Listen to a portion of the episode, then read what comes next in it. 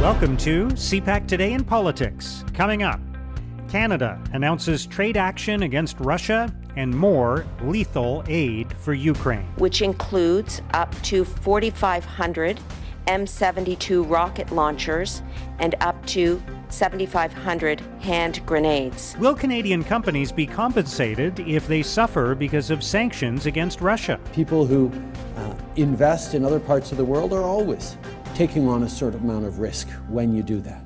Uh, we will certainly uh, look at ways to minimize that risk uh, for Canadians, but at the same time, we cannot hold back on putting everything forward to hold Vladimir Putin to account. And the government announces measures to help Ukrainians looking to come to Canada. We've created a new program that's going to allow people to come here by filing a simple application and going through a uh, expedited security screening process for onward travel to Canada.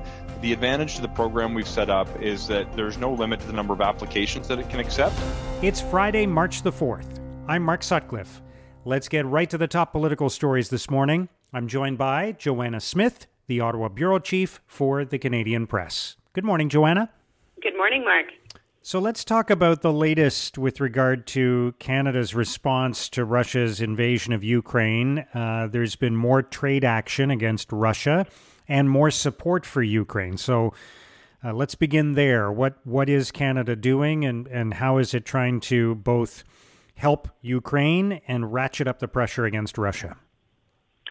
So Deputy Prime Minister Christian Freeland announced uh, more sanctions, really, and it seems like Canada is really upping the economic pressure on Russia. Um, it booted Russia and its ally, Belarus, off its most favored nation list of trade partners. Um, so Freeland said that means that their exports are subjected to thirty-five percent tariffs. Um, and before this change, the only other country not on that list of nations with preferred trading status was North Korea. So this is a pretty mm. serious move in the international trade front. Um, there will also be uh, new sanctions against ten executives with Gazprom, a major Russian state-owned energy company, and Rosneft, Russia's leading oil company. Um, so Freeland says that now brings the number of people and entities sanctioned by Canada or in the process of being sanctioned by Canada since twenty fourteen, not just in the last week, um, to one thousand. So uh, that's something. And Freeland really said that, you know, she described these new measures as increasing the pressure specifically on Russia's oligarchs, who she had some strong language for again yesterday. She called them the, the sycophants and enablers in President Putin's inner circle, who have, she said, lived luxurious lives in the West on, on yachts and everything like that um, while, wow. while all this is going on. Um, and then Trudeau, the Prime Minister, also said that Canada and other close partners are calling for Russia's suspension from Interpol. So that's that's the news from yesterday on the on the economic measures front. Yeah, and I know some people are asking, well, what impact is this going to have on Canadian businesses? And I know the, the government has alluded to the fact that there will be consequences for Canada, and and uh, there there will be pain felt, economic pain, as a result of everything that's happening with this crisis. Um, and uh, people have asked whether Canadian comp- uh, companies will be compensated if they if they suffer because of the sanctions. Um, is is the government talking about anything to support Canadian companies during this this uh, this crisis? Well, Freeland did the other day talk about how she was hearkening back to her time uh, dealing with the Trump administration and the renegotiation of the North American Trade Agreement. And she was talking about how, you know, the goal really is to design sanctions that have sort of maximum impact on who you're aiming them at, uh, with with minimum impact on on, on yourselves, right? Um, but she did sort of warn that that there could, in fact, be some collateral damage there. Yeah. And and what about supporting Ukrainians? I know that, that Canada is sending rocket launchers uh, to Ukraine to help with the fight, and at the same time trying to streamline immigration procedures for refugees who are coming to Canada. That's right. That was a, a really new response um, in terms of welcoming people away from, from a crisis. So Immigration Minister Sean Fraser said yesterday that Canada would fast-track visas, emergency travel visas, for an unlimited number of those who wish to come to Canada from Ukraine to work, um, and then with plans to return home when it's safe. He said these visas will take just weeks to process instead of the usual year.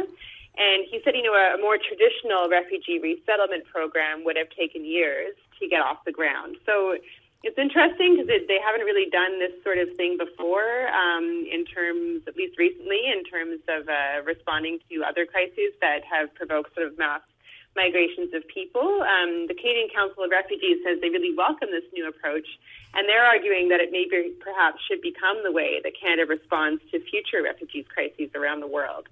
That that group has advocated for the government to draft objective criteria that would sort of steer can, how Canada responds to immigration emergencies around the world that are that are free of political or racial bias. So, you know, their executive director was telling the Canadian press that there's there's been a lot of crises and emergencies in Africa, and yet despite that, they haven't seen the same sort of immigration measures to respond as we've seen with, with other recent crises, um, and now in Ukraine. So Fraser said that one of the things motivating this response was that he'd learned from conversations with the Ukrainian community that many people will actually want to return to their home country when the conflict ends, and that that fits with what the Canada's representative to the U N H C R has been saying as well, that it's, it's actually really too early to talk about resettlement when you when you grant someone refugee status, and they can't go home really, right? And and Ukrainians, we're seeing, you know, about a million now who have fled already are, are sticking to nearby countries. So so I think this is a way to sort of have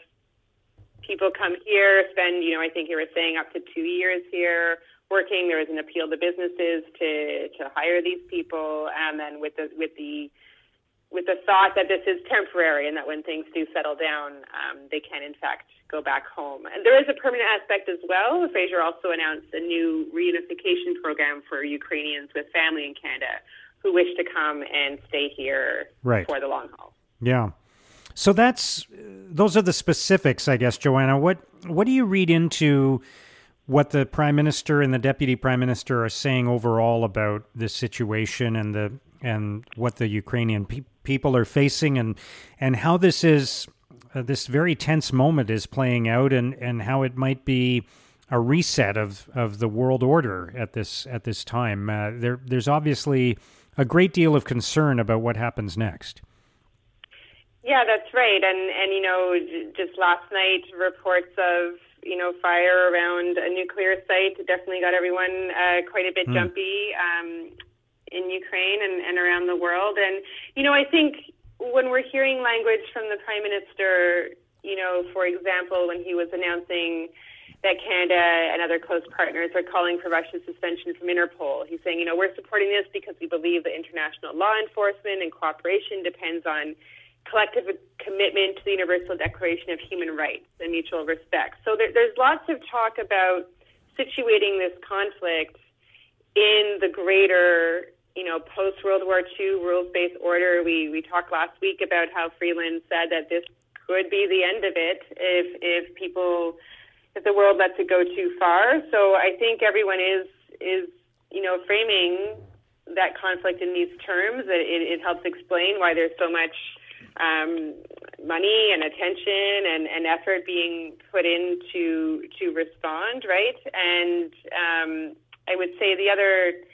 The other thing, you know, Prime Minister Trudeau spoke with uh, his Dutch counterpart, and, and they talked about how this is an illegal invasion and it, and it threatens, you know, the readout that came from the Prime Minister's office talked about how this threatens peace and order um, in Europe and around the world. So I think they are sort of talking about this being, I don't want to use the phrase not just another war, not just another conflict, because conflict and war is terrible and and deadly and devastating to, to all involved, wherever it is around the world. But in terms of Canada's relationship with the world and, and how we understand Europe and NATO and, and that sort of rules-based order to work, it, it, it's clearly something that has the potential to really shake all of that up yeah. and change, change what we know about the world and how it works. All right. Closer to home, Joanna, uh, the, the members of parliament have been hearing testimony at a committee from uh, some of the organizations, the crowdfunding platforms that that were raising money uh, to support the Freedom Convoy. And uh, it's interesting, of course, because there was one platform that, under pressure, shut down its fundraising, uh, and another that went ahead and continued. And uh, so there was some interesting Uh, perspective shared, I guess, uh, at uh, at uh, at this committee meeting on Thursday. That's right. So one of those platforms was GoFundMe, um, and that's the one that had canceled an earlier ca- campaign to support the and fundraise the so-called Freedom Convoy, and it had brought in more than ten million dollars. Um, GoFundMe ended up pulling the plug on the initial fundraiser. Um, And, you know, they were they were telling the committee, the president of GoFundMe was telling the committee that, you know, when they first started looking at it, they believed that it did not violate their their terms of service. Um, and then it was really after, you know, their decision to release one million dollars to a protest organizer um, nearly two weeks after the fundraiser had begun that they noticed around that point that the situ, you know, or, or after that decision had been made, rather, that the situation had taken, started to take a turn. Um, GoFundMe was saying things immediately and very rapidly changed, communication changed, information on the facts changed, the convoy itself changed. And so they're saying that, you know, we were, we responded to those changes. So they were sort of defending their initial decision to allow this Uh, fundraising page to go ahead and to release that one million dollars to the organizer, um, and then sort of explaining why they ended up reversing course on that. Um, and so then after they did pull the plug on the campaign, um, another site uh, that sort of describes itself as a, a Christian fundraising site called Give Send Go um, then became the main fundraising vehicle. So, so their founders, uh, a pair of siblings named Jacob Wells and Heather Wilson, were at that committee, um, and they were they were saying, you know, that they, they believe it was actually wrong of GoFundMe to pull the plug on the initial fundraiser, and they said that many of the campaigns they host turned to them after being removed due to, quote, political beliefs, and they were critical of the federal Liberal government for not reaching out directly to them um, with any concerns, and they also sort of said, you know, we really believe that if Trudeau had just come out and spoken with the protesters when they got there, then a lot of this could have been avoided. They described the the protests, which, you know, local leaders um, described as a weeks-long occupation of the city. They described it as being largely peaceful and that there were some efforts by, you know, a fringe percentage, they said, of the group to, to ruin it. Um, and they really sort of underscored that they... They believe strongly in, in free speech, and that's the reason that they wanted uh, to keep it going ahead. And they really they really stood by that, um, even if there were perhaps some unsavory groups that had used the site yeah. before. All right, very interesting, Joanna. I appreciate you breaking it all down for us today. Thank you. Thank you, Mark. That's Joanna Smith, the Ottawa bureau chief for the Canadian Press. The blame for this situation is solely on Vladimir Putin. Now, here's what political columnists and commentators are writing about today. At iPolitics, Alan Freeman asks if Western unity will be enough to stop the carnage in Ukraine. Freeman writes, Vladimir Putin has achieved a lot, not just in convincing the world that he's a lunatic in the image of Hitler and Stalin. He's also made the inconceivable real by cementing Western solidarity.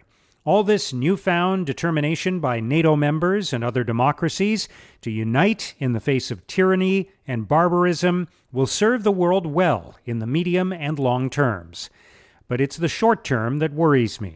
Ukraine's defenders may be brave and determined, but they remain seriously outgunned, and their supply lines are vulnerable to Russia's phalanxes of men and armor. In the National Post, Sabrina Maddow argues a new dangerous era of reproliferation could follow the Russian invasion. Maddow writes, there's growing fear over what Putin may do with Russia's nuclear arsenal, but the biggest nuclear threat may not be Russia at all. It may be a global reversal of the nuclear disarmament movement, which has seen many nations either give up their nuclear weapons or agree not to pursue nuclear programs, largely based on the notion deliberate invasions were a relic of the past. Unfortunately for Ukraine, they're clearly not. In the Toronto Star, David Olive argues, Russia's pariah status will create opportunities for Canada. Olive writes, it is impossible to underestimate the ferocity of anger toward Vladimir Putin, and by extension Russia, in the world's political capitals. Most countries that imposed new sanctions against Russia last week are preparing to impose even more. Meanwhile, Canada is a leading alternative supplier of the most essential Russian exports. The world will never again trust Putin about anything, and for a long time, Russia will suffer for Putin's mistaken belief that Europe's dependence on Russian oil and gas would prevent the world from rising up against her. Now, here's what's coming up on today's political agenda.